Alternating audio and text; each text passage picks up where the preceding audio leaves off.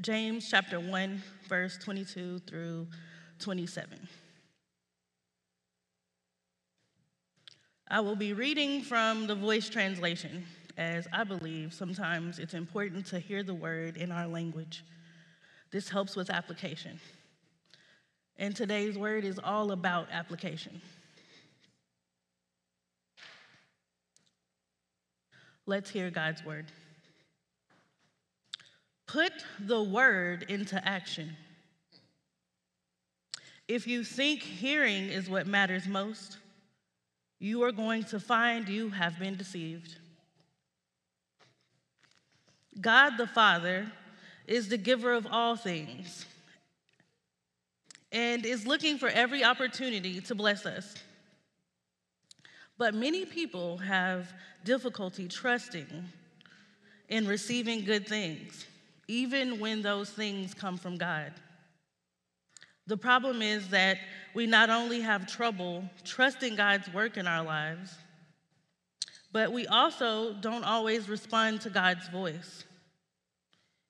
People often hear the scripture, but don't really listen. People store truths in their brains, but never put them to use. For James, the only good religion is religion lived out every day. If some fail to do what God requires, it's as if they forget the word as soon as they hear it. One minute they look in the mirror, and the next they forget who they are and what they look like. However, it is possible to open your eyes and take in the beautiful, perfect truth found in God's law of liberty and live by it.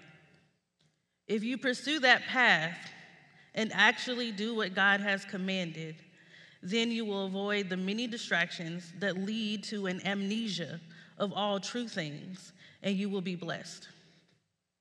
If you put yourself on a pedestal, thinking you have become a role model in all things religious, but you can't control your mouth, then think again. Your mouth exposes your heart and your religion is useless. Real, true religion from God, the Father's perspective, is about caring for the orphans and widows who suffer needlessly and resisting the evil influence of the world. This is the Word of God. This morning, we will continue um, our Black Her Story series. Um, if you would just bow with me for prayer.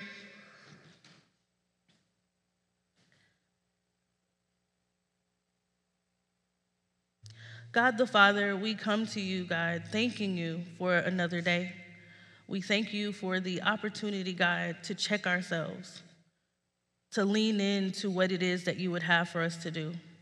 We ask that you would open our minds, our hearts, and our ears so that we might not only be hearers of the word, but also doers. In your Son, Jesus' name, we pray. Amen. We will revisit the life and legacy of the one and only Monica Roberts. She was proud to be a black trans woman. She is centered as a trailblazer, pioneer, activist, and advocate for the marginalized. It all started in 1998.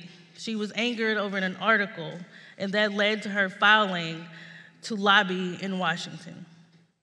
She was a huge advocate of trans rights. She lobbied at the state and national levels, pushing for trans rights as human rights.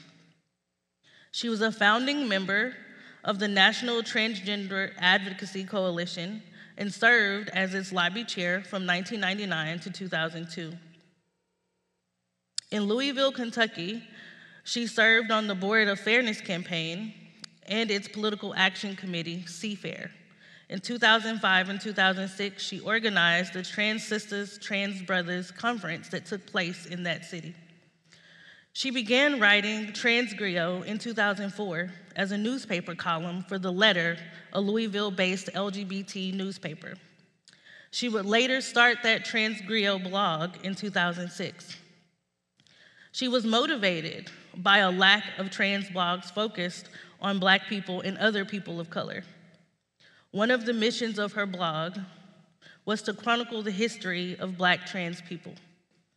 The blog allowed her to address community issues in a more timely manner and allowed greater control than the column had. Through TransGriot, she also identified transgender homicide victims in order to tribute the victims, many of whom were often misgendered in police reporting and media coverage. Her coverage of transgender homicides is credited to this day for bringing national attention to the issue.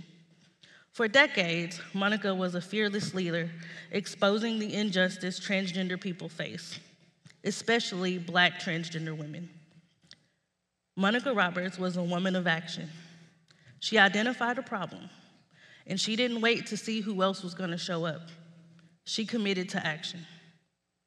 The Word of God calls us to action. Be about it. Like Nike, just do it. In the previous passage of James, he had just spoken humbly of accepting the word that is implanted in us. Now he says that we must do the word. It is important to realize that Jesus gave a stern warning to the people who hear the word of God, the words of God, but don't act on them. Not everyone who says, Lord, Lord, will enter the kingdom of heaven but only the one who does the will of my Father in heaven. James breaks down this command to, the, to be doers of the word with two illustrations one negative and one positive. In both cases, he uses the idea of a mirror. If some fail to do what God requires, it's as if they forgot the word as soon as they hear it. One minute they look in the mirror, and the next they forget who they are and what they look like. In this first example, James compares an apathetic listener of the word to someone who carefully looks at himself, but then walks away and forgets.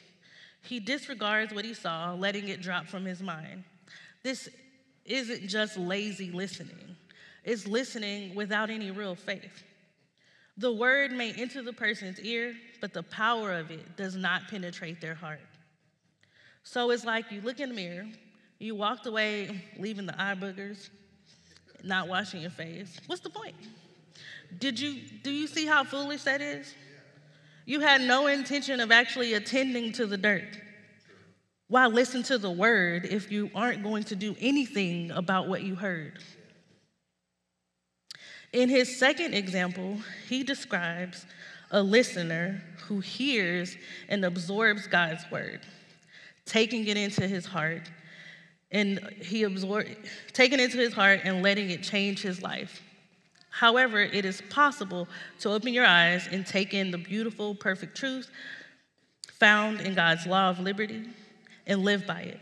If you pursue that path, actually do what God has commanded, then you will avoid the many distractions that led to an amnesia of all true things, and you will be blessed. The active listener, is one who hears with genuine faith. This listener is alert and eager to learn from God's message. He or she wants to receive from God and do what he says. Romans 10 17. So faith comes by hearing, and hearing by the word of God. Which listener are you? What do you want from me today, God? What do you want me to do? Take time to ask and reflect. Don't leave this word here. What we do or don't do is a reflection of our faith. Don't wait for the next person to move before you do. Don't be Luda, be Monica. You know, when I move, you move. we, we are called to be doers we are called to action. I urge you all in your self time, your me time, to think about what God wants from you, how you can contribute. Like I said, there were three checkpoints your tongue, how you're helping, and the last one was what are you doing with this word that you're getting? So you, I see the same faces when I show up. I want to know that you're actually putting these words to action. This is our word for today. Amen.